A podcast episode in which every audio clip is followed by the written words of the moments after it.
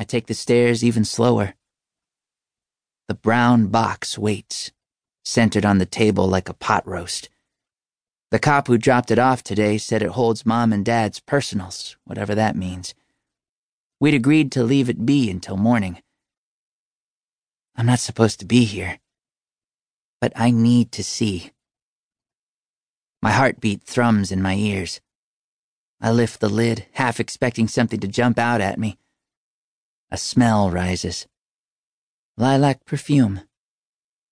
The smell of mom and something worse an iron tang that reminds me of the way the air hangs heavy around the Bratton slaughterhouse.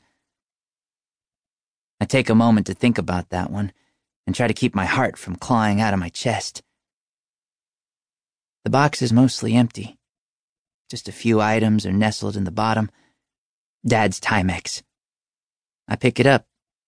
The face is cracked, the time frozen at 1047 the minute my life changed forever. My lips are quivering, and I think about how Patrick's lips would never quiver. Not in a million years. I set the watch down.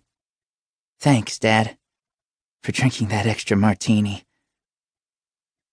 I hope it was worth it. Something black in the corner of the box catches my eye.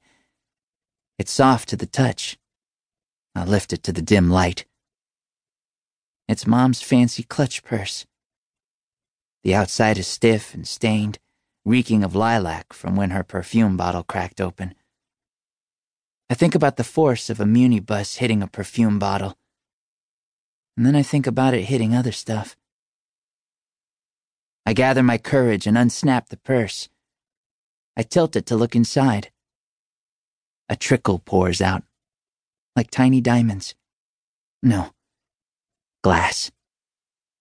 At first, I think they're shards from the perfume bottle, but there are too many of them. As they brush my fingers, I feel that they're not sharp, not sharp at all. And I realize that they're pebbled glass from the shattered windshield. They tumble onto a spot of moonlight at my feet, and I see that they're tinted crimson.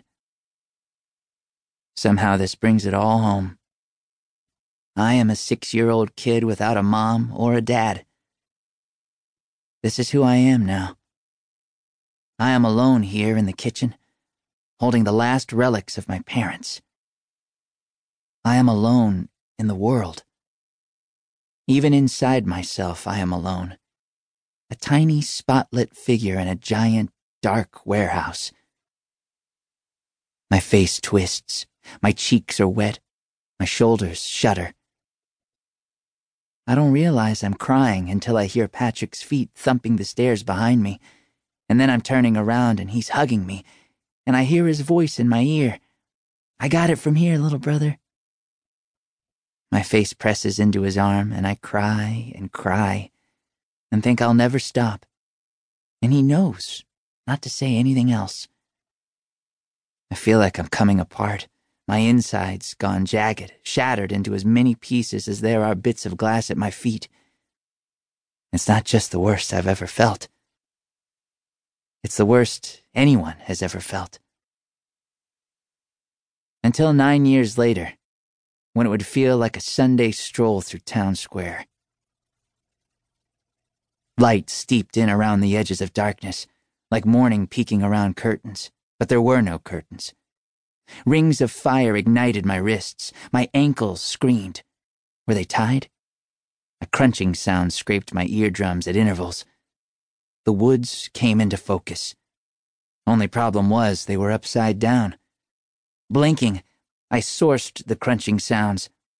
Sleek black boots walking in concert, packing down dead leaves. Drones.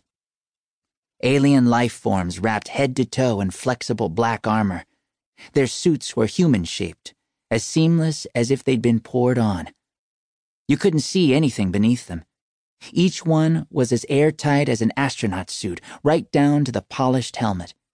Which made sense, since the things that inhabited the suits, the harvesters, seemed to exist in gas form. Fighting through my fear, I tried to find my bearings.